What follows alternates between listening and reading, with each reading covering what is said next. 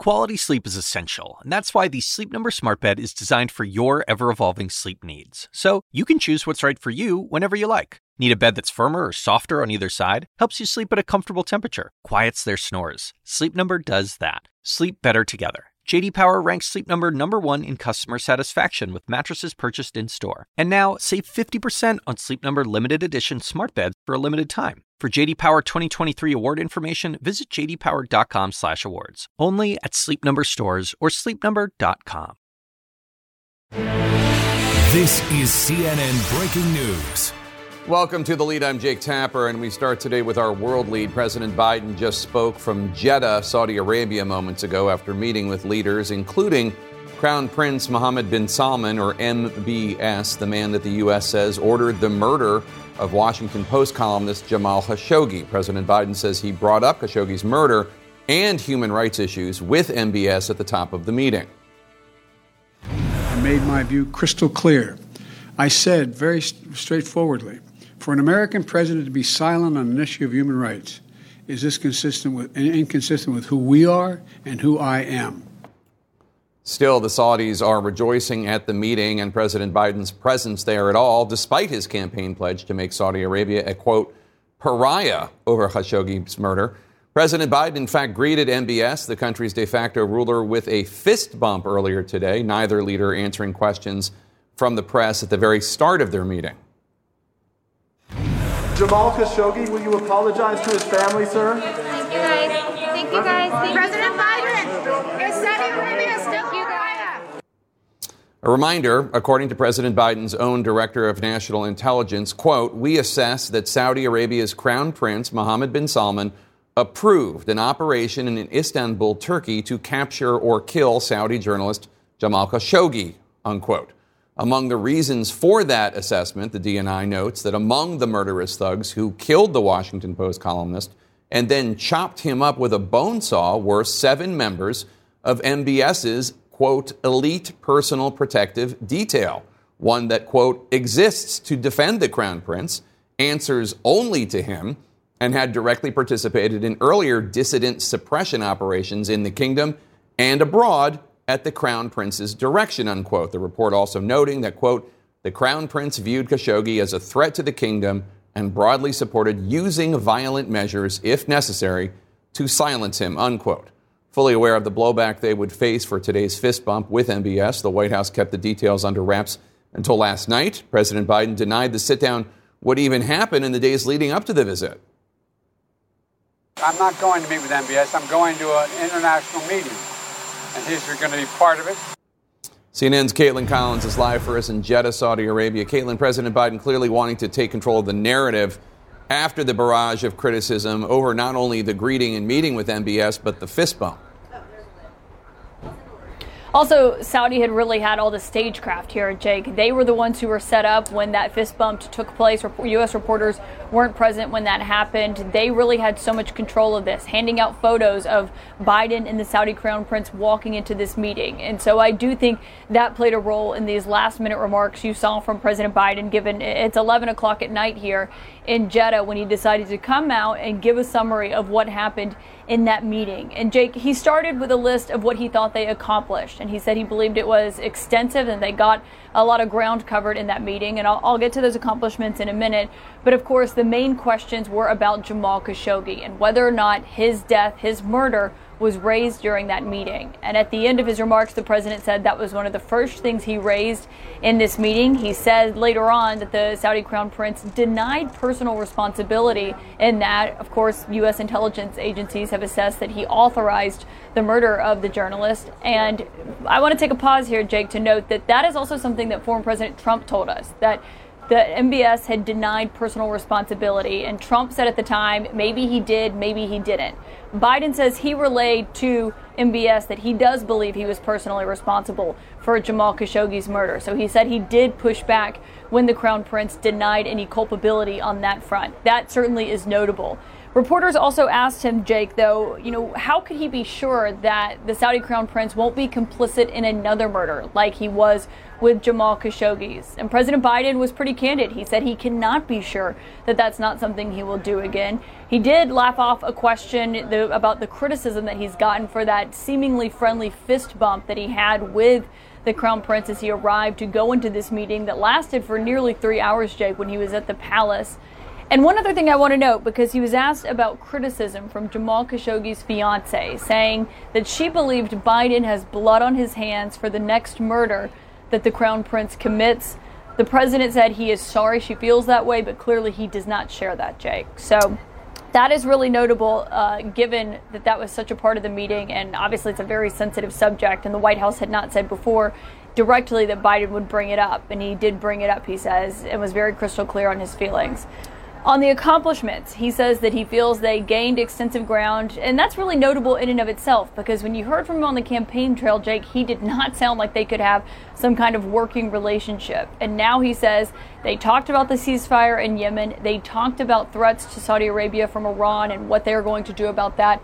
And of course, the thing that American consumers listening will want to know the most, they talked about oil. And the president did not say explicitly what's going to happen, but he said he does expect an announcement to happen in the coming weeks. And when he was asked when can Americans potentially see this affect their gas prices, he predicted in a couple weeks, Jake.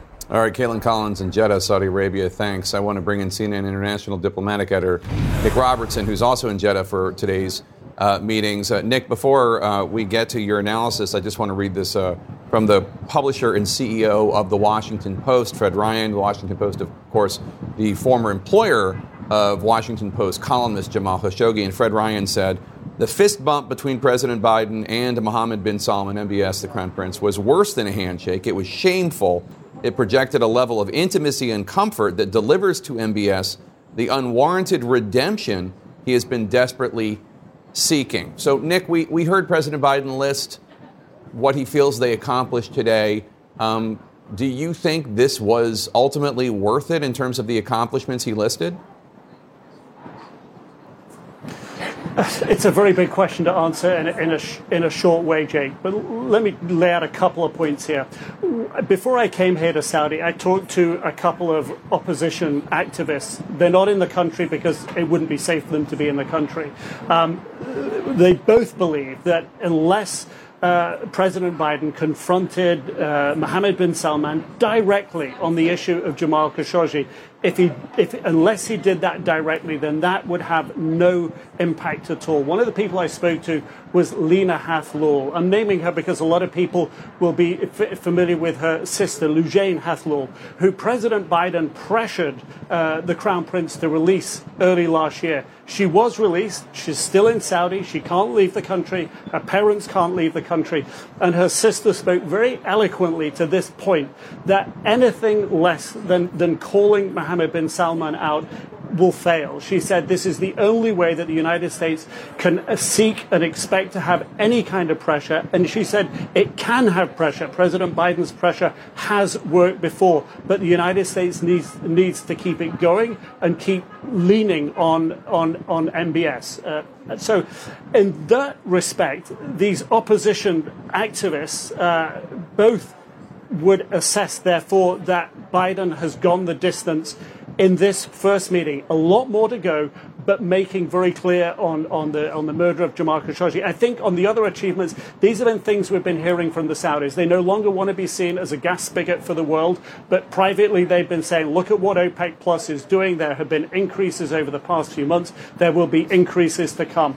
So what uh, my takeaway from that is this is the type of diplomacy the White House was talking about, best done behind closed doors, and not have the Saudis feel that they are getting stuff like like the redemption, if you will, of MBS through that fist bump for free. They don't want the notion that they're being that they're being used as a gas spigot. But but clearly, there is going to be an increase of output of gas uh, and oil from from Saudi Arabia. So I, I think there was something of a gain in there. Would it have happened if President Biden hadn't come here? It's not clear. But what the Saudis have desperately wanted is this reset and is the engagement of President Biden because they want the relationship first and foremost with the United States, not China, not Russia. Nick Robertson in Jeddah, Saudi Arabia, thanks so much. Joining us now to discuss Democratic Senator Chris Coons of Delaware, who's on the Senate Foreign Relations Committee.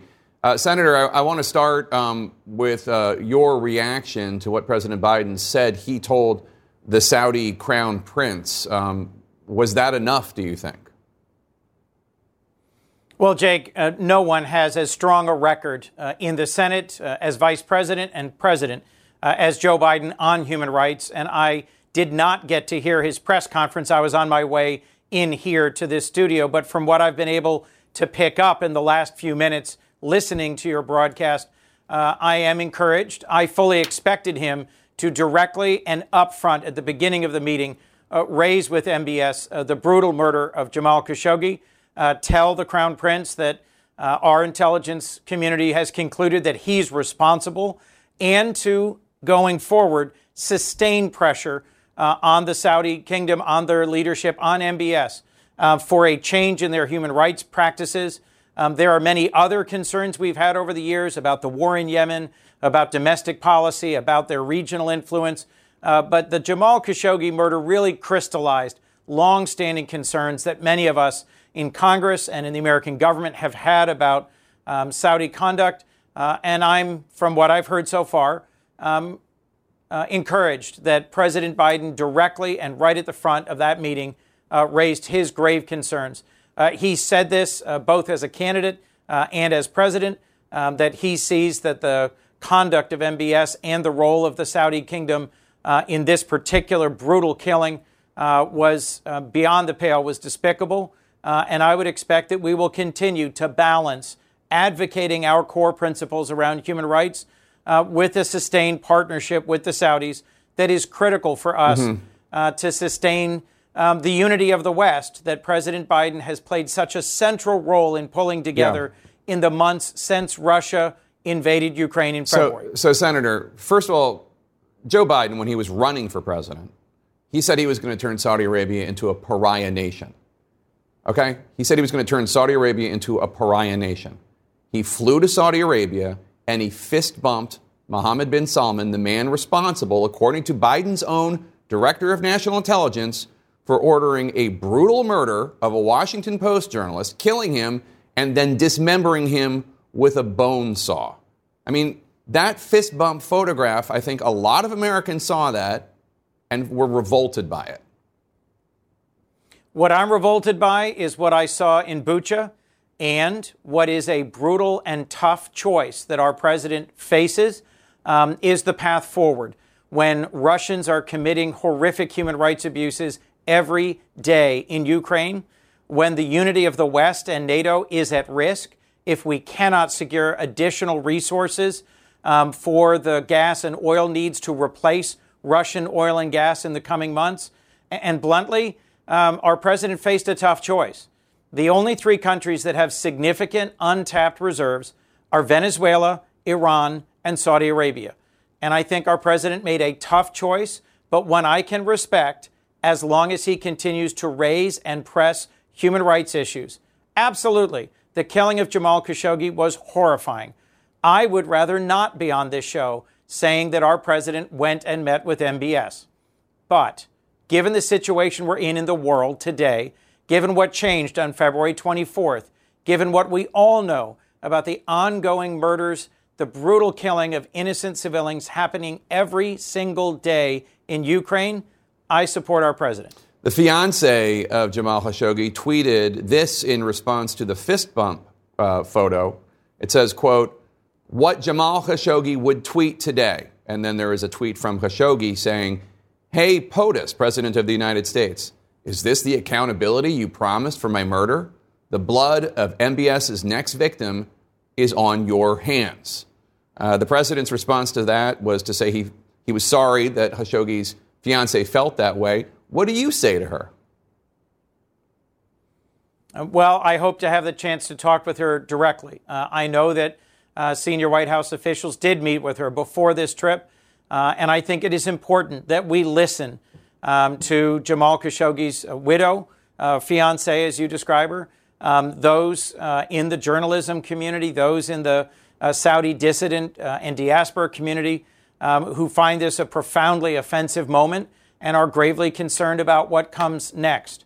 Um, I do think that engagement with MBS at a moment when he was making a choice between um, leaning more towards the West or leaning far further uh, towards Russia and China was a hard choice, but one where I trust our president to sustain his commitment to human rights uh, and to do the best thing he can in a tough circumstance. Saudi activist uh, Lina Al uh, who was on the show yesterday, uh, she helped get her sister out of Saudi prison. Her sister leading uh, human rights marches and, and efforts in Saudi Arabia so that women can drive because women are treated as if they are minors in Saudi Arabia. They do not enjoy the rights of men in any way, shape, or form. She told me yesterday that no matter what happens in these meetings, and we'll see how big these accomplishments end up actually being, it's already a win for MBS. Take a listen. The important thing is how MBS perceives it. For him, it's a big win. Biden is coming to Saudi Arabia. He has, you know, he completed all the scandal with a big win. Finally, Biden is coming to see him. And so he will be emboldened after that. He will feel like he's being rehabilitated and that no one will hold him to account after all these crimes.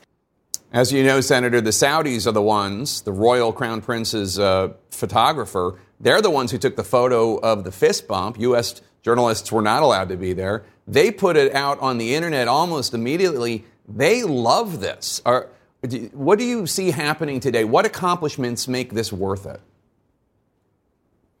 Jake, that's the thing we're going to have to watch closely in the weeks ahead.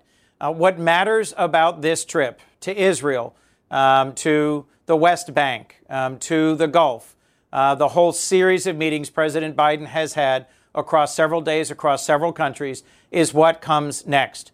Uh, what concrete and positive steps are taken to push back on Iran's aggression through their proxies in the region, what steps are taken to try and help uh, reconcile Israel and some of its regional neighbors, and what steps are taken uh, to further open um, Saudi society or um, to embolden MBS uh, in a negative way. I think that all is yet to be seen. So it's tough to gauge this meeting today just a few moments after it concluded. And I'm not going to measure it just based on a photo op I'm going to measure it based on what happens uh, in the days and months ahead. Um, I am someone who, like President Biden, is committed to making human rights central to our foreign policy, um, but who also recognizes that there are human rights violations in countries all over the world, and we need to be strong. We need to be able to deliver to our allies in Europe and to the American people an answer to inflation uh, and to prices at the pump uh, and to a positive path forward. When MBS first came into a position of power in the Saudi kingdom, he had a very ambitious proposal for how to reform the kingdom. Um, and as the months and years went by, many of us, in initially concern and then horror, um, saw their conduct in Yemen and then ultimately um, the killing of Jamal Khashoggi um, made us conclude that this was not a redeemable regime. Um, President Biden chose to open a door for a path forward for them today. We have to see how they conduct themselves, how, in particular, MBS conducts himself. This has not wiped away uh, the permanent stain on MBS and on the Saudis of the murder of Jamal Khashoggi. The entire world is going to watch what happens in the months and years ahead. Mm-hmm. Uh, and I, for one, intend to watch closely whether they make any positive changes or whether they are simply, as the activist you just cited put it, emboldened to continue with bad behavior. Democratic Senator Chris Coons from Delaware, thanks for your time. We have a lot going on this Friday. Coming up, a warning to the chairman of the Georgia Republican Party about an indictment that might be in his future. Then, will Sri Lanka have a government next week? A look at the week of political chaos. Stay with us. We are back with our politics lead. A Georgia County District Attorney told the state Republican Party chairman he could possibly be indicted as part of her investigation into Donald Trump and his allies' efforts to overturn the 2020 election. The Georgia Party chairman, David Shafer, acted as a pro Trump elector in Georgia and helped organize that slate of fake, fraudulent electors. CNN's Sarah Murray's here. Sarah, what might this mean for Shafer? Well, look, it remains to be seen. Sources tell me and Zach Cohen, one of my colleagues, that he did receive what is known as a target letter, essentially explaining you're a target of this investigation. It's possible you could face an indictment. You know, we don't know if that could be imminent, if that could be down the road. We also don't know if maybe the district attorney wants something else from him that she hasn't gotten so far in order to avoid an indictment. Initially, he had been cooperating with the prosecutors there. He was under the impression that he was a witness in this investigation and he was sharing information with them about his role as a pro-Trump elector, about you know his efforts in sort of organizing this slate of electors. I think the people around him felt like he hadn't done anything wrong because he made public at the time, you know, that they were trying to do this in case Donald Trump somehow managed to win in court. But it is clear now that he has some legal exposure. What is unclear is whether he could actually face an indictment. Obviously, we know the DA there is chugging ahead in this investigation, Jake. All right, Sarah Murray, thanks so much. Also, in our politics lead, CNN exclusively reporting that the Department of Homeland Security Inspector General briefed the special committee investigating the January 6 insurrection today regarding the U.S. Secret Service erasing text messages that were sent both the day before and the day of the January 6 Capitol attack. The Inspector General says the texts were deleted after they had been requested as part of its watchdog investigation into the insurrection. CNN's Jessica Schneider joins us now. Jessica, we're now learning that the January 6 committee is hoping to question the Secret Service about these texts. Tell us more. Yeah, they just wanted more information here because they're really concerned about this different version of uh, events that are it's emerging between the Inspector General and the Secret Service. So committee members got that briefing from the IG today. So now they want the Secret Service to explain why these texts from January 5th and January 6th aren't accessible. So here's what the IG revealed about that in a letter to congressional committees this week. He put it this way saying many U.S. Secret Service text messages from January 5th and 6th, 2021, were erased as part of a device replacement program. The U.S. Secret Service erased those text messages after OIG requested records of electronic communications from the Secret Service as part of our evaluation of events at the Capitol on January 6th. The Secret Service, though, is pushing back, saying that any implication that the erasures were malicious is just wrong. And they said this in a statement DHS OIG requested electronic communications for the first time on February 26, 2021, after the migration was well underway. The Secret Service notified DHS OIG of the loss of certain phones' data, but confirmed to OIG that none of the texts it was seeking had been lost in the migration. So the Secret Service pushing back on this. They also say that they've been cooperative. They say they handed over 800,000 emails, nearly 8,000 Microsoft Teams chat messages. But our team has learned the Inspector General went directly on multiple occasions to DHS Secretary Mayorkas to complain that the IG just wasn't getting the information he needed for a review of the Secret Service conduct over January 6th. So, Jake, now the committee is pressing for answers, saying they need to hear from Secret Service. All right, Jessica Schneider, thanks so much. Joining us now to discuss is Ron Brownstein. He's a CNN political analyst and a senior editor for the Atlantic magazine. Ron, I, I want to start with this reporting that the Georgia district attorney, this district attorney in Georgia, rather, is telling the state GOP chair that he could possibly be indicted in the state's election probe. What, what does this tell you about the investigation in Georgia?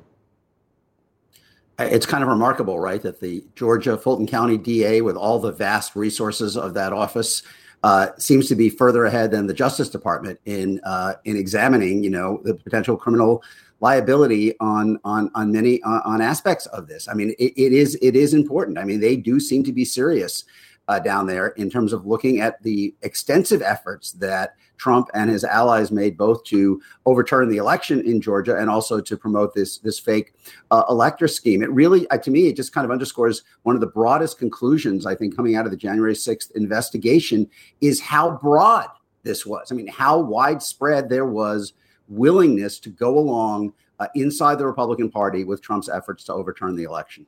There's also this new reporting you just heard from Jessica uh, about the U.S. Secret yeah. Service erasing text messages uh, shortly after they were requested by the Inspector General's office of the Department of Homeland Security. What do you make of that? Well, first of all, I think it's the same story. I mean, you know, the, the, one of the things we are learning, you know, if you think about uh, January 6th, our kind of initial conception of it, Uh, it was almost as if it was a kind of a random eruption of kind of Trumpian willfulness and volatility. Uh, and in fact, what we've learned uh, is that it was the culmination, as Liz Cheney said at that first hearing, of a multi pronged, multi month effort uh, that included uh, legal uh, activities. It included political activities. That in effect had a paramilitary arm uh, with the with the um, uh, insurrection itself and the riot at the Capitol uh, itself, and and and bled down into the states in the way that we were just talking about. And the, the thought that there are questions about what the Secret Service was doing on that day, um, and and whether they are being fully forthright about what agents were communicating with each other. Um, again, it just to me underscores the the the enormity of, of what we are are witnessing, and I think it's something that obviously the Senate is going, uh, excuse me, the House is going to want to get uh, much more understanding of exactly what was said and, and what uh, what kind of records ha- have been destroyed. There have been some Secret Service individuals who have testified behind closed doors. My understanding is at least one of them, Tony Ornato, gave a lot of I do not recall answers when asked. Mm-hmm. Uh, the committee chairman, Benny Thompson, uh, tells CNN uh, that he wants the Secret Service to testify before the committee, I assume in an open hearing uh, and under oath and live. Uh, do you think that will happen? Well, I, I, think their general practice has been usually to you know interview people on camera first before they put them in front of the in front of the country. Look, I don't know. I mean, they, they, right now the only hearing that I think we are guaranteed is the is the hearing next week. But it, it is clear, Jake, as this has gone on, right? I mean, it, it's not as if the areas of inquiry are narrowing; they're expanding. I mean, you, you are seeing more connections, broader involvement, issues about witness tampering, about cover up. Um, and and I think they are going to be investigating and turning over stones and finding serious information right up until the last hour they have if Democrats lose control of the House in November. There's a, a DC police officer uh, who is apparently corroborating yeah. uh, at least some uh, of the testimony of what Cassidy Hutchinson says. She heard from Tony Ornato uh, after the confrontation between the Secret Service and President Trump in the presidential SUV. Uh, let's take a listen to just an excerpt of what she told the committee uh, about what Tony Ornato had told her happened. The president said something to the effect of, I'm the effing president, take me up to the Capitol now. To which Bobby responded, Sir, we have to go back to the West Wing. Bobby is Bobby Engel, the president's Secret Service agent at that moment, and apparently Tony Ornato told Cassidy Hutchinson that story in front of uh, Bobby Engel. Now, since she testified, there's been some back and forth about uh, the heated exchange Trump actually had with the Secret Service detail when they told right. him uh, he could not go to the Capitol. But now you have at least some corroboration from a D.C. police officer. Yeah. And look, we also have, look, we know uh, uh her credibility as a witness, based on what we were told at the hearing this week is bolstered by the fact that does not appear to be that Pat Cipollone uh, disputed significant parts of her testimony regarding him. So she's already being corroborated uh, in one area of her testimony, and I think that at the moment gives her the benefit of the doubt uh, over you know someone who has not been uh, in public uh, and and as you say have has a lot of uh, I don't recall. Um, whether Trump grabbed for the steering wheel or not, the fact that he wanted to go to the Capitol when he knew the, the crowd was armed uh, and could only be a source of further kind of inflaming of the situation, I think is significant. And beside the legal question, I mean, there is the political question of what is all of this meaning for his prospects in 2024. And I do believe it that the, that the revelations of the January 6th committee, uh, not to mention the events of January 6th themselves that we all saw in real time, have had an effect on him. I mean, it, they're not cratering his support. The bottom is not going to fall out. But whether they've lowered the ceiling uh, a couple points, I think is a very real prospect. I mean, we saw in that poll this week, the New York Times Siena poll, 55, 56% of Americans say that he went so far as to endanger American democracy. 20% of Republicans, maybe not a, an overwhelming number, but a significant one in terms of whether people will be willing to entrust him with the power of the presidency again. Uh, and, and, you know, uh, we're, we're, getting reports at the same time that he's more likely than not to, to announce even before the midterm election because he sees it in his interest as a way to make it tougher for either Georgia or the Justice Department uh, to indict him. Yeah. Ron Brownstein, thanks so much. Appreciate it. Always good to see you. Coming up next, the Indiana doctor who performed an abortion for that 10 year old rape victim from Ohio is now responding to the legal threats coming from the Attorney General of Indiana. Stay with us.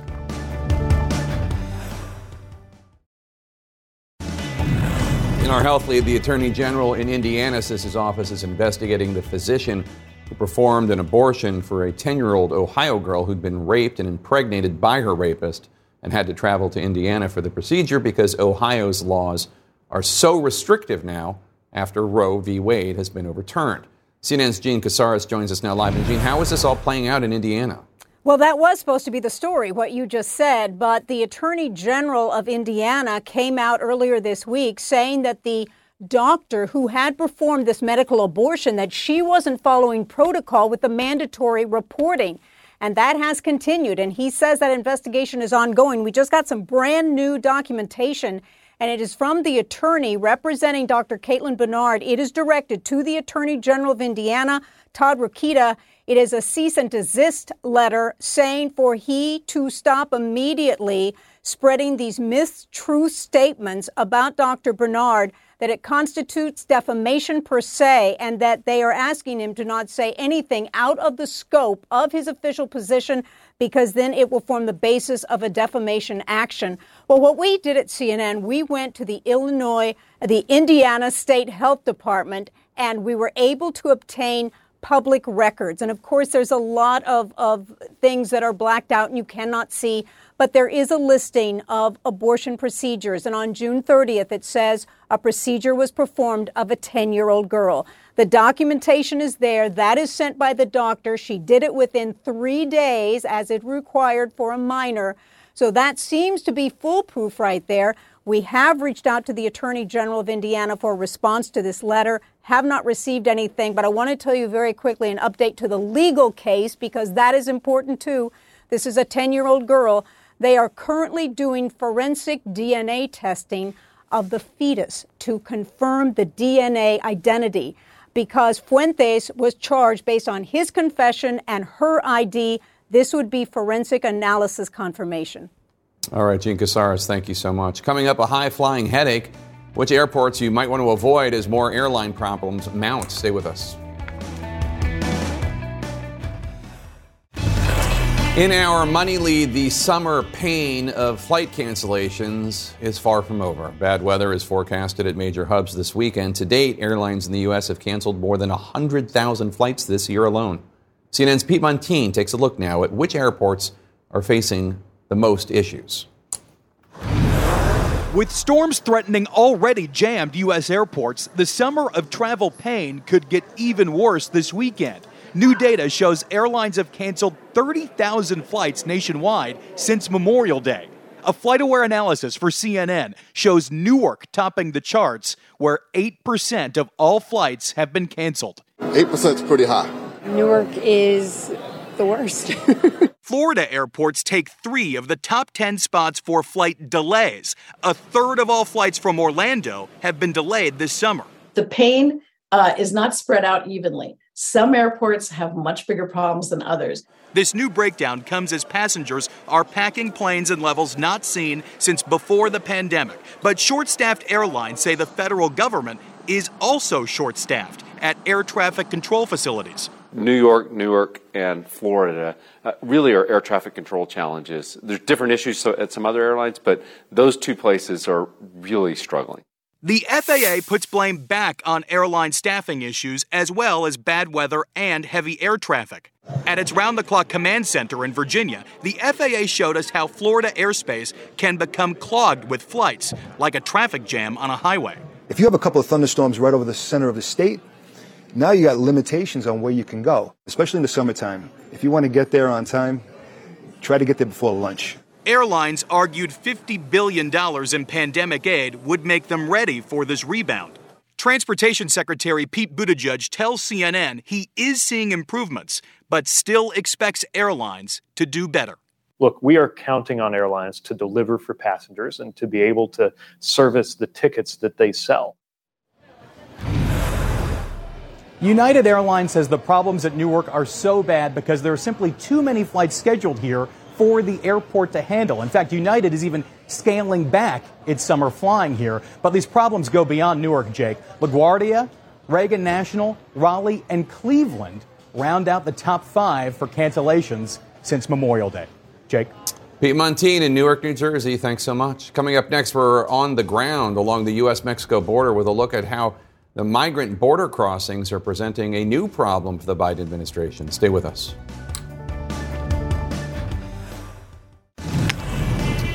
In our national lead, hundreds of migrants in search of a better life are arrested daily along the U.S. southern border as they attempt to cross into the United States illegally. But those arrests and other potentially deadly risks do not apparently dissuade them from making the dangerous journey. President Biden met with the president of Mexico this week as part of an effort to work with foreign countries to help curb mass migration into the United States. CNN's Priscilla Alvarez reports now from Yuma, Arizona, on who's arriving at the border. Mass migration is landing at the U.S. doorstep. With conditions getting worse in their countries of origin, migrants are arriving in droves, relieved as they cross the border. Sometimes the situation at home eliminates any possibilities, she says. In this part of the border, U.S. authorities arrest up to 1,000 migrants daily. The influx is an alarming trend, made even more difficult by the nationalities of the people crossing the border. Here, past midnight in Yuma, hundreds of migrants have already crossed into the U.S. and turned themselves over to Border Patrol. They come from a range of countries, including as far as Russia.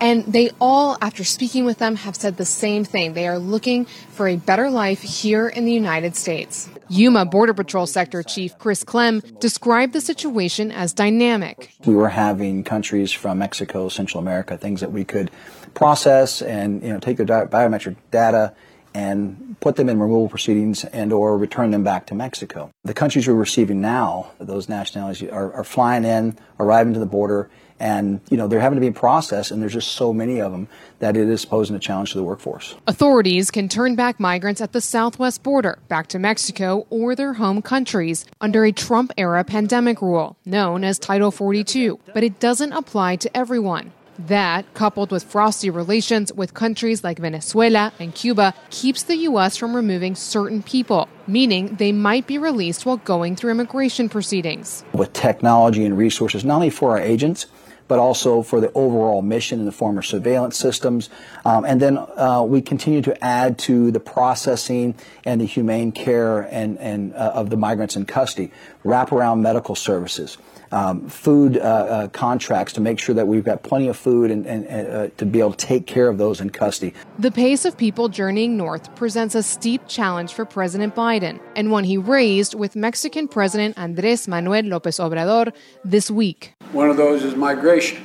A, at historic levels throughout our hemisphere, like us, Mexico has become a top destination of migrants. And, uh, and here's what we're going to do to uh, address it together. The U.S. has looked to countries further south for help, including Costa Rica, where many migrants travel through. An agreement between the two, obtained by CNN, outlines commitments to strengthen enforcement, exchange information on migrant flows, and stabilize host communities. But Biden continues to face political pressure from Republicans who say he's not doing enough. Arizona Governor Doug Ducey signed legislation to shore up funds for border security, and following the example set by Texas, has sent 25 buses with migrants to Washington, D.C. Even so, people continue to come with hope of a new life on the horizon. And Jake, just this morning, we saw similar scenes play out as migrants lined up along the wall behind me. The sector chief tells me that he expects to reach 250,000 arrests in the coming days here in the Yuma sector so far this fiscal year. That would already surpass all of the last fiscal year. Jake? Priscilla Alvarez in Yuma, Arizona. Thank you so much for that report. Coming up next, we're live at the world's largest truck stop. Yes, that's a thing. To see just how a critical part of America's economy is bidding is being hit hard by inflation. Stay with us. Welcome to the lead. I'm Jake Tapper. This hour, acres of crops that once fed the world now are just fields of destruction. How do you feed a country hammered by war? Chef and philanthropist Jose Andres joins us live. Plus, say it ain't so, Joe. Senator Joe Manchin doing it again, shooting a figurative bullet through Senate Democrats' climate change agenda. And leading this hour, Economic good news, economic bad news. Americans say they're feeling slightly better about the economy compared to last month when sentiment was at an all time low. Inflation remains excruciatingly painful for most consumers. The cost of everything from cookies to clothing, gas to groceries skyrocketed. Joining us now live to discuss is CNN's Rahel Solomon. Rahel, to help us understand this new data out from the University of Michigan's closely watched survey of consumers.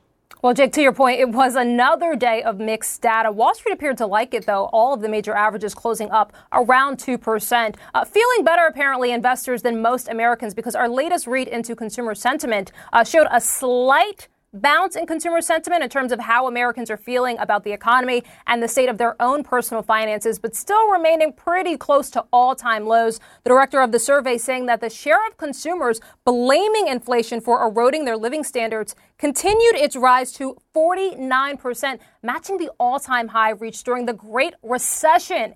These negative views endured in the face of the recent moderation in gas prices at the pump. Jake, essentially, the, the declines we have seen in gas prices still really not lifting sentiment much because even if you are seeing some relief at the pump, which most Americans are, you're not seeing it anywhere else. You're not seeing it at the grocery store. You're not seeing it practically anywhere else in your day. And that's reflected in this latest consumer sentiment reading. So Americans remain quite sad about the state of things, but we also keep buying things. So is this retail therapy? Is it something more nuanced? What is it?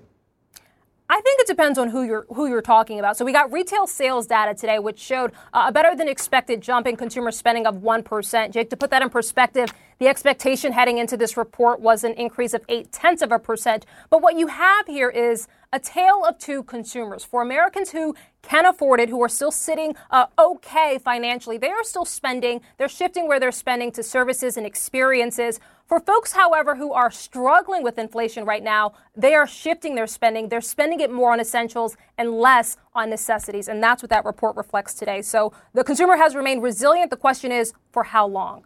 Rahel Solomon, thanks so much. Appreciate it. There is one thing pushing up the price of almost everything you buy right now diesel fuel has had a major domino effect on the economy because the vast majority of goods in the U.S. are transported by trucks, which of course run on diesel. As CNN's Ryan Young reports, that means truck drivers are in the unique position of spotting economic headwinds before almost anyone else. Just off I 80 in Iowa, it's hard to miss. Part festival, part convention, part job fair. It's the largest gathering of American truck drivers in the country. Drivers here telling us they are facing challenge after challenge, from loss of friends to COVID to supply chain shortages to higher and higher fuel prices, yet they continue to deliver for the American consumer. It's been tough, especially now with the, the fuel prices the way they are. Diesel prices have risen more than 50% so far this year. You know, you can't uh, expect the people to keep paying and paying and paying. They're going to run out of money eventually. Then what are you going to do? Prices are going up across the board, and many truckers here said orders are getting canceled and demand is slowing.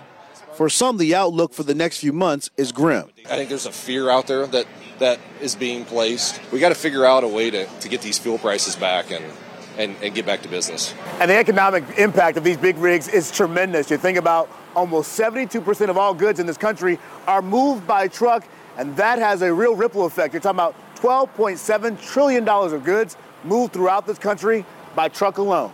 I can't say I can blame one person for it all.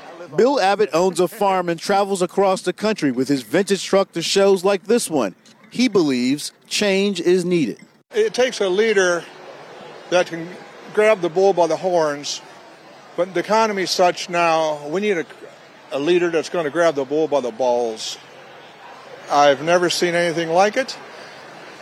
Before, I've used to my savings, I made money, we went on trips, and I didn't spend much. Now I'm spending a lot and I'm losing back to all, all my savings. There's also a can do attitude that reverberates all around here. Just keep right on going.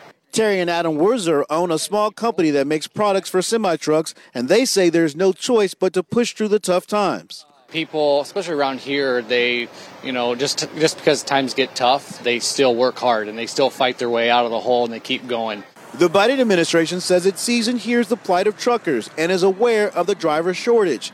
It plans to help make it easier for those wanting to get their commercial driver's license while also hoping to address concerns ranging from poor road conditions to wait times at delivery points. For some, they say that can't happen soon enough. The other administration wasn't like this. Was that a false economy? No, I think maybe this is.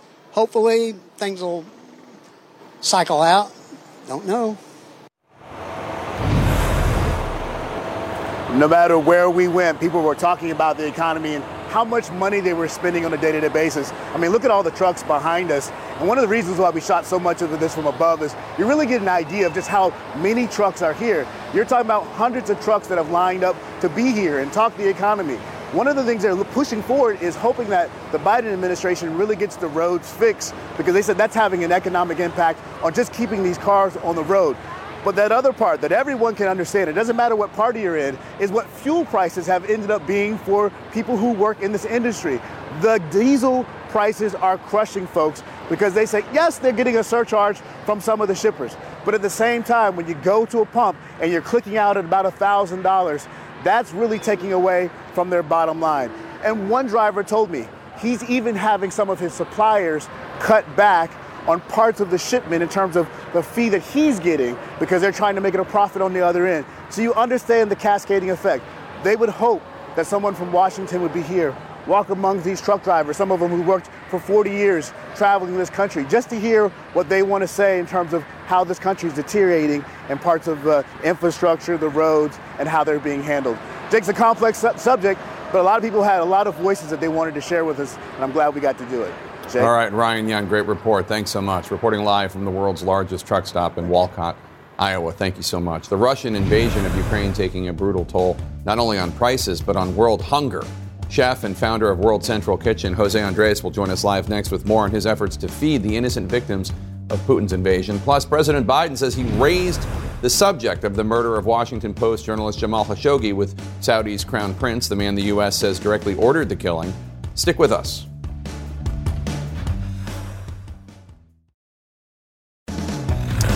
In Sri Lanka, the country's embattled president, who fled that nation earlier this week, has formally resigned, capping off a chaotic days long political crisis that saw protesters storming the presidential residence and the prime minister's office. But as CNN's Will Ripley reports for us now, larger problems remain for the country. For a nation in crisis, a badly needed victory dance. As news broke, Sri Lanka's most hated president finally resigned. Thousands defied a nationwide curfew, turning the capital, Colombo, into a carnival. A few hours of fun following months of fury.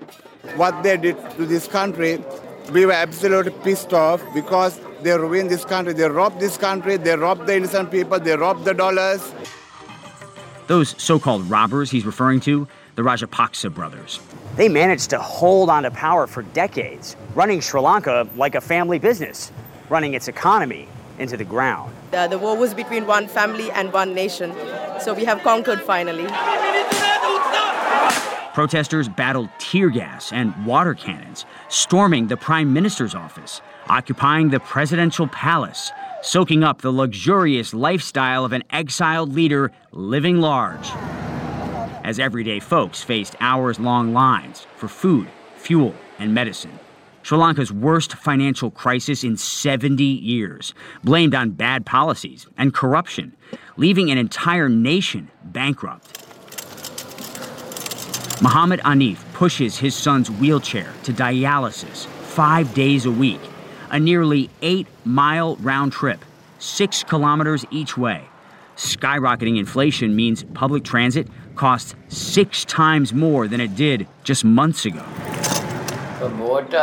Even though the president's gone, he says, we cannot celebrate. We're in the same place, same as before. Our sorrows still remain. This single dad can barely afford a loaf of bread.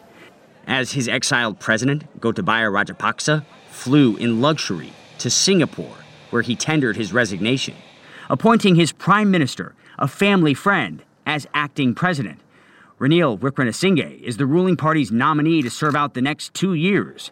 He's the same guy whose house was set on fire last week by protesters demanding his resignation. For now, Sri Lanka's highest court has temporarily blocked some senior officials from fleeing the country, including the two remaining Rajapaksa brothers. The one who got away, The self exiled former president could be seeking asylum from potential criminal charges. We are fighting as one nation until he is getting proper punishments for whatever he has done. If that doesn't happen, if Sri Lanka's problems don't turn around quickly, these streets could once again be filled with far more than fireworks. That was real Will Ripley reporting for us from Colombo, Sri Lanka. How do you feed the world when Ukraine's breadbasket is now just scorched earth? That story's next. In our world lead, a Russian war on food. Ukrainian farmers are calling it a second front in Putin's invasion of their country. Russia is purposefully setting Ukrainian wheat fields on fire, putting a further strain on the country's grain exports, which much of the world relies upon. CNN's Ivan Watson reports now from a farm in southern Ukraine where farmers are racing to save their crops from Russian strikes. A war against one of the biggest breadbaskets in the world. Ukraine's fertile farmland, now a battleground. Military drone footage, exclusively obtained by CNN, shows Russian artillery pounding wheat fields, burning the summer harvest charcoal black. Farmers race to protect their crops. Until Russia's invasion, Ukraine was the world's fifth largest exporter of wheat. All right, this looks like some kind of munition over here. Now, Ukrainian farmers are harvesting a deadly crop. Mikhail says these are pieces of uh, Russian rockets that they gathered out of the fields. Mikhail Lyubchenko takes me on a tour of his farm. He'll show us. That's another shell strike. Acres of wheat waiting to be harvested within earshot of pounding Russian artillery. This is absolutely surreal. We're amid the wreckage of previous battles, armored personnel carriers, military vehicles, and then you've got farmers out here that are harvesting wheat right now. The vehicles that have been destroyed here, this could have happened back in March, February, much earlier. But we're also seeing these impact craters from shell strikes that we're told probably took place within the last couple of weeks. Despite the threats, these brave farmers still bring in their harvest, only to face another obstacle. В этом складе 3000, да. This is 3,000 tons of wheat from last year's harvest. А цены нет из-за того, что оккупанты заблокировали порты, и мы не можем значит, порты сделать, чтобы они работали. He can't sell this wheat because the Russian military has blockaded Ukraine's ports, so there's no way for this to be sold except at, at an, an enormous loss. Ukrainian ports, where ships once carried millions of tons of grain a month to global markets, now blockaded by the Russian Navy. The logjam driving up global food prices, triggering warnings of famine in some of the world's poorest countries. Last month, the Ukrainian military forced Russian troops to abandon Ukraine's Snake Island in the Black Sea. The Snake Island victory freed up channels to the Danube River. Ukraine reactivated Soviet era ports on this waterway as an alternative route for the export of grain. But experts warn the river can only handle a fraction of Ukraine's pre war cargo. This week, Ukrainian, Russian, and UN delegations meeting in Istanbul say they reached a deal in principle to resume shipments of grain by sea. But Ukrainian farmers continue to face deadly threats on land, making it too risky for many to plant crops for next year. This frontline farmer vows not to give up. Our soldiers are fighting and dying to get rid of these occupiers, he says. We need to feed our country, the soldiers, and help the whole world with our food. That's why we'll keep working. He calls his farm the second front in this deadly war. Now, Jake, there is some hope that this preliminary deal reached between the Russians and the Ukrainians with Turkish mediation uh, to perhaps break the logjam and allow the sea export of Ukrainian grain, that, that that could be an improvement. But even if it does move forward, there will be serious logistical challenges. Ukraine's Black Sea coast is heavily mined. In fact, here in Odessa, the military says a man died when he broke the rules and tried to go swimming off a beach and was beheaded by a mine that he hit. Beyond that, there's the longer term question. Farmers have to plan months, years ahead of time to plant their crops. And with no end to this war in sight, experts are predicting next year's harvest could drop by 50%. Jake? Ivan Watson in Odessa, Ukraine, thank you so much. As the war on food in Ukraine continues, some courageous people are stepping in and feeding those in need. Joining us now is one of them, chef, humanitarian, and founder of the World Central Kitchen, Jose Andres. Jose, so good to see you. So, our own Alex Marquardt, who's been on the front lines reporting on the war, he was in the Kharkiv region recently. He saw cars from the World Food Kitchen bringing in boxes of food for people there. When I was in Ukraine uh, in uh, April, I saw World Food Kitchen uh, everywhere. Uh, your organization is in Ukraine saving lives. Yeah, thank you. Uh, listen, we have more than five, 6,000 Ukrainians working with us.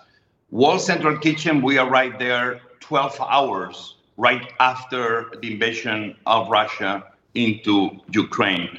And up to today, we're about to hit five months. We are about to reach 100 million meals.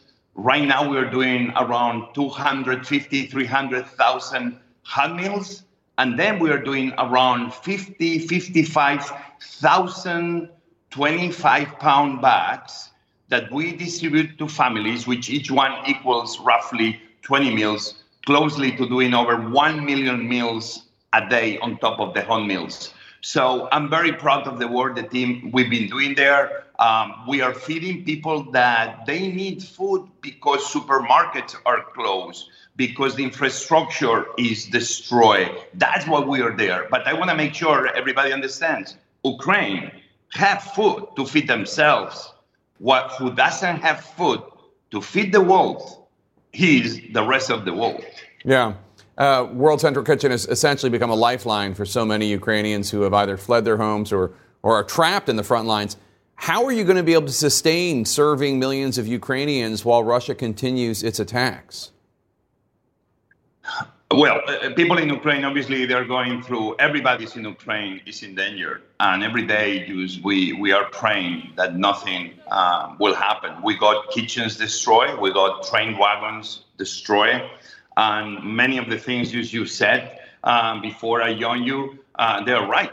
We need to make sure that we open right now the ports in Ukraine, especially in Odessa. Remember, World Central Kitchen, we were the first humanitarian organization I was in that boat where we went many times up the Danube all the way to Ismail, but is not a big river to achieve everything Ukraine wants, which is to export the more than 20 million tons of grain that they have to feed the world. And let me tell you, last uh, two weeks ago, I was able to cook for the gathering in Madrid, where the NATO ministers, the foreign affairs ministers, and all the heads of states of so many countries were invited by the Spanish president Sanchez. I was the chef of the different events, but they gave me the opportunity to speak. And I was able to tell everyone that food is a national security issue. The war in Ukraine has been going on for eight years. And now we are worried that we don't have food to feed the many parts in the world that depend on the grain coming out of Ukraine. What are they thinking? We need to start taking food seriously. Food is a national security issue, and presidents and governments are going to have to look at food in the same way they look at defense, in the same way they look at uh, uh, energy, because if not, I'm very afraid that by the end of this year, 2023, we're going to have one of the biggest famines that humanity has ever seen because between wars, hurricanes, climate change. Europe right now is going through a devastating heat. It's fires everywhere. If we are not worried, the food that we take for granted in the month, a years ahead, is going to be a big fight to feed humanity. And I'm telling you, we are not ready for it. So if people want to donate to World Central Kitchen, they can go to WCK.org, WCK, WorldCentralKitchen.org. Chef and humanitarian Jose Andres, thank you so much. Good to see you again. Thank you for having me. Democratic Senator Joe Manchin of West Virginia going against his own party again. What exactly was inside the deal that he just torpedoed? That's next.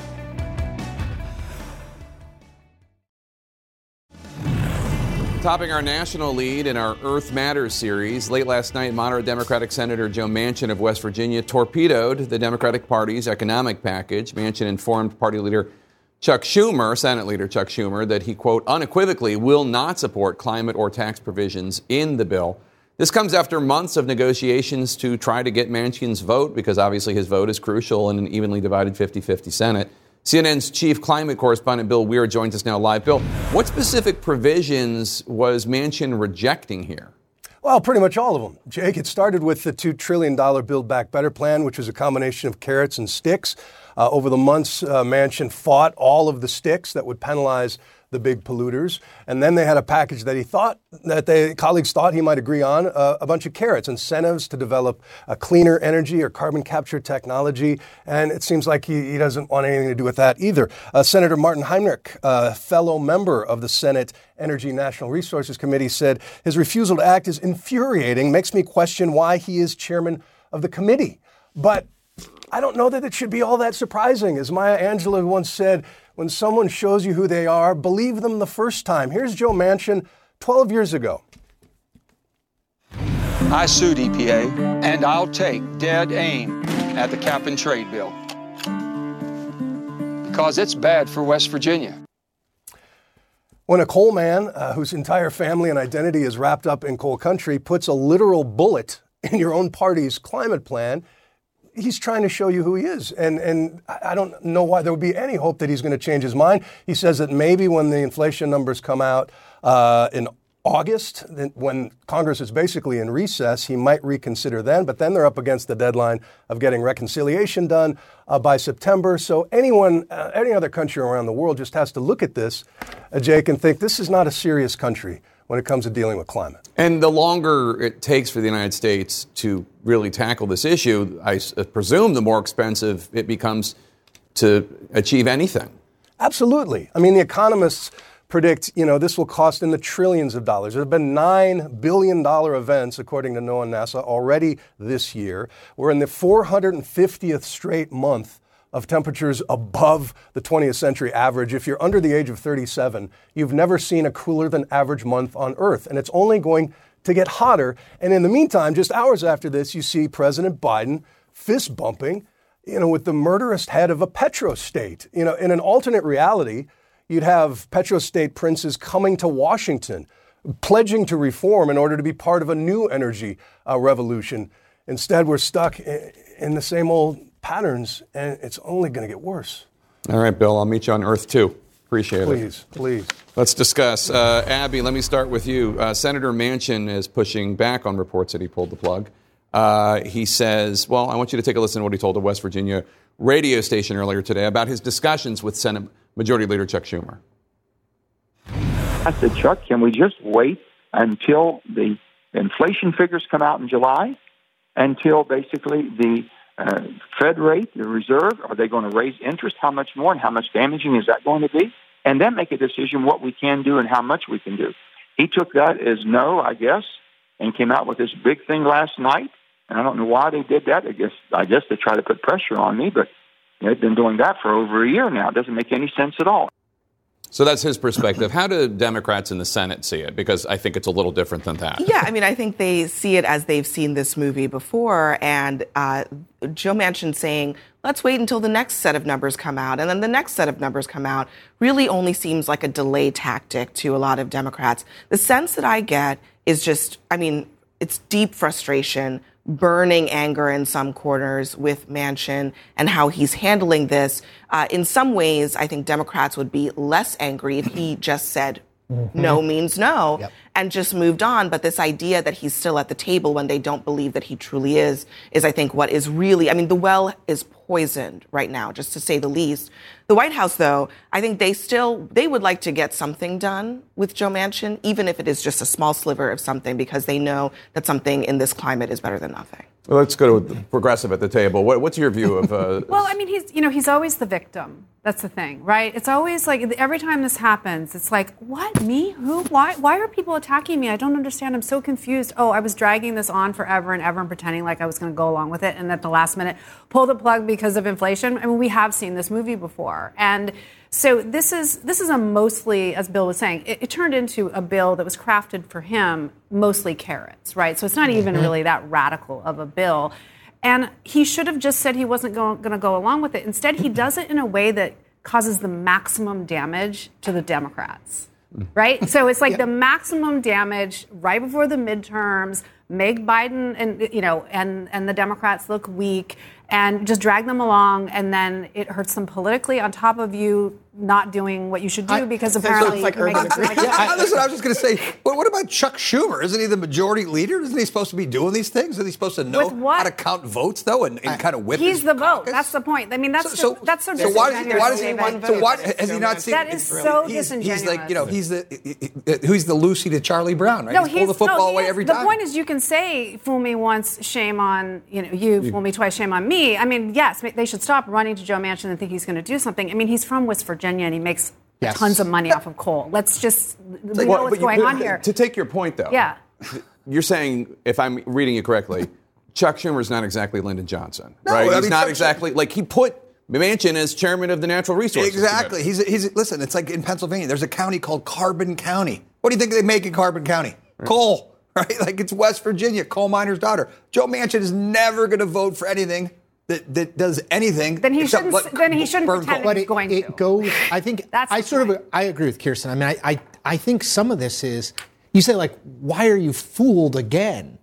And it's Joe Manchin has the idea of what Joe Manchin is in the U.S. Senate, right? Joe Manchin is the guy who works across party lines and gets stuff done. so he keeps putting himself in that position. Then he acts like, oh my gosh, I- yeah. what happened? Every, everyone is misunderstood except for you. If you keep getting misunderstood and everyone thinks something else, you may not be the one who's misunderstood. or, or maybe he's just maybe Chuck Schumer's not interpreting what he's saying Well, it's correctly. not just So Chuck one thing that Schumer. Manchin said that, that just because nobody's defending Joe Manchin, at this, but one thing he said recently uh, or in the last year, because this has been playing out for a long time, people said he needs to be more progressive. He said, "I'm not a progressive. If you want more progressives in the Senate, elect more progressives." This is his superpower. He's the only guy with a D next to his name that can get elected in the state of West Virginia. So basically, he can do whatever he wants. And that is what he is doing. On the other hand, though, I mean, look, I think. uh, Chris is right. Manchin thinks of himself as incredibly deliberative, Mm-hmm. maybe like the personification of the Senate. But I, that is not interpreted that way by the people that he is engaging with the other side of this negotiation, which is his fellow Democrats, they just see it as flaky. And he's done nothing really, frankly, to change that perception. So you were talking about the interpretation of Biden being weak. Let's turn to another topic on that subject, which is uh, his going to Saudi Arabia and fist bumping with uh, the man that he said he would turn into a pariah. Now, President Biden did say that he brought up the murder of Washington Post journalist Jamal Khashoggi uh, today uh, to the Crown Prince. Let's roll that. Respect to the murder of Khashoggi, I raised it at the top of the meeting, making it clear what I thought of it at the time and what I think of it now. And it was exactly, I was straightforward and direct in discussing it. I made my view crystal clear. I said very st- straightforwardly for an American president to be silent on an issue of human rights, is this consistent with, inconsistent with who we are and who I am? Now, to be fair, American presidents genuflecting before the Saudis is a long and shameful tradition, and it's bipartisan. But Biden did run running for president and say he was going to turn MBS into a pariah. Which was probably a mistake. I mean, the reality is, is that you, no president, uh, American president at this moment in history is going to be able to do that. I think he knew that at the time, but campaigns are campaigns. You have to say what you have to say. The, the, but the handling of this meeting, I, it is beyond understanding. Making a big deal about whether there would or would not be a handshake and then choosing a fist bump as if that would be better than a handshake. The White House uh, really took a bad hand and played it really poorly. Totally totally and that is that No- is no the really the moral of the This- story. but this has been no pun But this has been a, a month of is it going to be the handshake? Is it oh it's the fist bump? I mean they they turned it into a thing when it didn't necessarily have to be. That meeting is always going to be a grin and bear it. We're in this to your point, Jake. American presidents have done this for a very long time. We're in this because we sort of have to be in it. I don't love that we're in it you know, you saw that in Joe Biden's statement. Like it's better than what it's better than what uh, uh, Donald Trump said to Vladimir Putin when Vladimir Putin said, "Well, I didn't, uh, I didn't uh, interfere in the election," and, and Donald Trump said, "Well, he said he didn't interfere, so what am I going to do?" It's a better statement than that. But, But, it, it is it is the Trump context is important because Trump did not pretend that he cared about Khashoggi, correct. and Biden did. And just to remind people, this is what Biden said on the campaign trail. We were going to, in fact, make them pay the price and make them, in fact, the pariah that they are. There's very little social redeeming value of the in the present uh, government in Saudi Arabia. I guess the question is if we have to, if no matter what, we're going to have an American president shamelessly kissing the ass of the Saudis. Um, is it better that they're honest about it, Yeah, or of that they pretend that they're going to be something No, else? listen, I mean, look, look, that Joe Biden there who's like pounding the table, right? I'm going to make him pay. And then the sheepish Joe Biden you just saw in the previous clip saying, I told him it was the top of our list. I made sure he knew he was in the doghouse. Bill Clinton did that. With this, No. Remember, Bill Clinton did that with the Chinese. Remember, he did the same thing. He criticized George H. W. Bush for kowtowing You know, to the Chinese. To, and to Abby's point, it's on the campaign trail, or he's on the campaign trail doing things. This is why I think Biden's popularity is in the tank, right? When you campaign, you're going to be this this kind of character, and then you get in the office and you're completely 180 degrees out on most issues, right? People in America are scratching their head saying, "This isn't the guy we elected. We don't want this guy." That's the problem for Biden. And Kirsten, uh, Khashoggi's uh, fiance reacted on Twitter to the meeting, writing a tweet that her hus- her her would have been husband would have written. Um, what Jamal Khashoggi would tweet today: Hey POTUS, is this the accountability you promised for my murder? The blood of MBS's next victim is on your hands. What do you think? I mean, I, look, I, I think there's two different issues here. One is should he have gone to Saudi Arabia, and the other is should he have done a fist bump, right? So I, so I, I think most of us understand that that she's never going to be happy with what he's going to do in terms of the policy and in terms of the fact that the United States deals with them and, and now needs to do even more because of gas prices and those kinds of calculations. What he didn't need to do was the fist bump that w- made it look kind of like a fun little meeting and like Yeah. we're just a couple of bros, like fist bumping each other. And it's like that is completely the wrong message. It is not, I'm here to hold you accountable. I'm here to, you know, put your feet to the fire. It's kind of making light of it. And then when he was asked about it, he laughed. And I just don't think that that's the right message. I mean, ha- handshake would have been far better. Like Chris is saying, Yeah. shake the hand, get it over with. just with. do it. Just I mean, it's it's Yeah. not it's not great either There- way. There's but absolutely no good way. To No, No, no, exactly right. But a There's, fist no bump- good a way fist out bump makes it seem situation. kind Kirsten, that's the right He word. didn't It's- have to sounds go. broy. He didn't Yeah. have to go. Yeah. Anyway, thanks to all of you for being here. And if, like me, you did not just get enough Abby Phillip, I will remind you tune in to CNN for Inside Politics Sunday with Abby Phillip. That He is means Su-. Sunday, eight, Sunday morning, 8 a.m. Coming up, how worried should Democrats be about the so-called precinct strategy that Steve Bannon's pushing? Pretty worried, I think. That's next.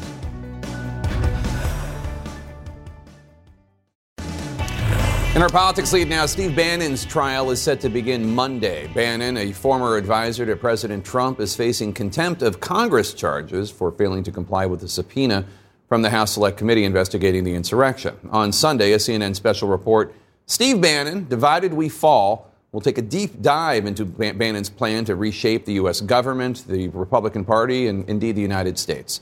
Take a listen to this clip.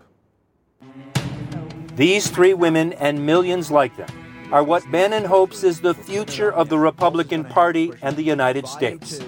Bannon calls it the precinct strategy. Ergo, we're going to take over everything from school boards all the way up to the House and the Senate. he is really talking about from the ground up remaking a party that is a Trump loyal, MAGA loyal kind of party. Okay, I want to start with Dan Schultz, precinct strategy.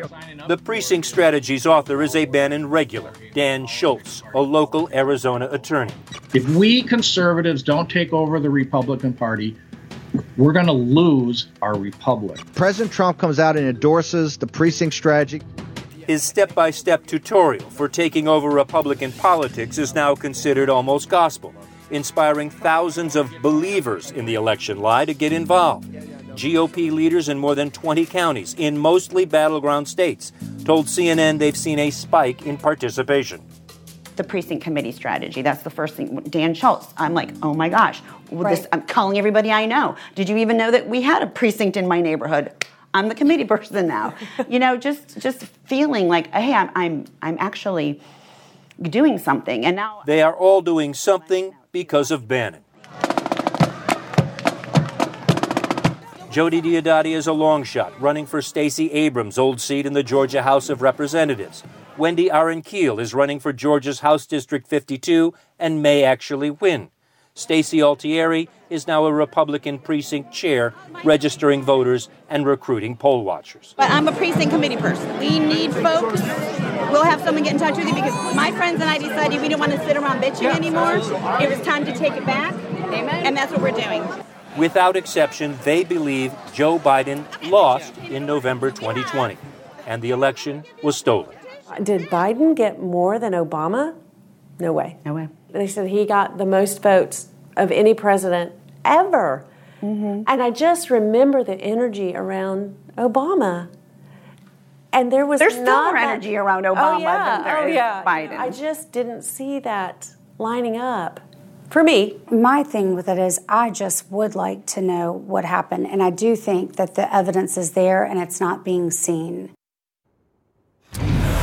Just to be clear, there is no evidence of massive voter fraud. Joe Biden won legally and legitimately. And every president becomes the first one to get that many votes because of population growth. That happens every four years. Drew Griffin joins us now. Drew, these three women, who obviously have their issues with facts and truth, they were inspired to get involved in local politics because of Steve Bannon.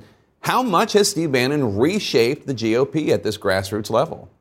It is amazing. From precinct committee people, school boards, on up to Secretary of States and Attorney General candidates, and the, and the candidate for governor in, in uh, Pennsylvania, Jake. It is an entire political movement based on a manufactured lie mostly by Steve Bannon, who continues to pull on this grievance because of this lie, and he's trying to take over the entire government of the United States. That is his goal.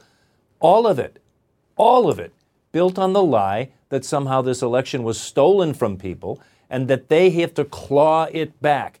Basically, that their United States has been stolen from them, and you can continue to go all the way down the road. But I think the bottom line is the white Western Christian world of Steve Bannon thinks somebody is trying to take away the white Western Christian world of Steve Bannon. So, it's quite remarkable. Are sane Republicans, establishment Republican figures, or Democrats even remotely motivating voters this way? You know, they're not. I mean, until the abortion ruling by the Supreme Court, there was really no motivating factor uh, that would get the Democrats angry enough to get out there. And I don't even think that compares with this level of um, the unhinged from reality kind of drive that this kind of ultra MAGA Republican Party has. I've never seen anything quite like it. We've been in convention halls where everybody is clapping uh, because somebody's talking about this stolen election uh, business, even after everybody with any kind of factual basis knows it just didn't happen. They don't believe it. All right, Drew Griffin, thank you so much. It's, it's, not a pretty picture. No, it's not. It's, it's distressing. No. I mean, you can watch CNN's special report on Steve Bannon, a very important report. Steve Bannon, Divided We Fall, this Sunday at 8 p.m. Eastern. Coming up, there is a new three digit phone number to deal with the growing mental health crisis in the United States, and that's ahead. Finally, today, an important new phone number to remember, and it's easy 988. 988. Starting tomorrow, those three digits can connect you to the National Suicide Prevention Lifeline and the Veterans Crisis Line, 988. Suicide is the second leading cause of death for young people aged 10 to 14 as well as young adults 25 to 34. So remember 988. There is help for you, there is love for you. Be sure to tune in this Sunday for CNN State of the Union. My colleague Dana Bash will be joined by Arizona Governor Doug Ducey, a Republican, and Virginia Congresswoman Elaine Luria, a Democrat, who's on the committee investigating the insurrection. That's at 9 a.m. and at noon again Eastern Sunday morning. Until then, you can follow me on Facebook, on Instagram, Twitter, and the TikTok at Jake Tapper. You can tweet the show at the lead CNN. If you miss an episode of the show, you can download an episode of the lead wherever you get your podcasts. It's true, all two hours right there. Our coverage continues now with one Mr. Wolf Blitzer. He's brought the Situation Room to Saudi Arabia.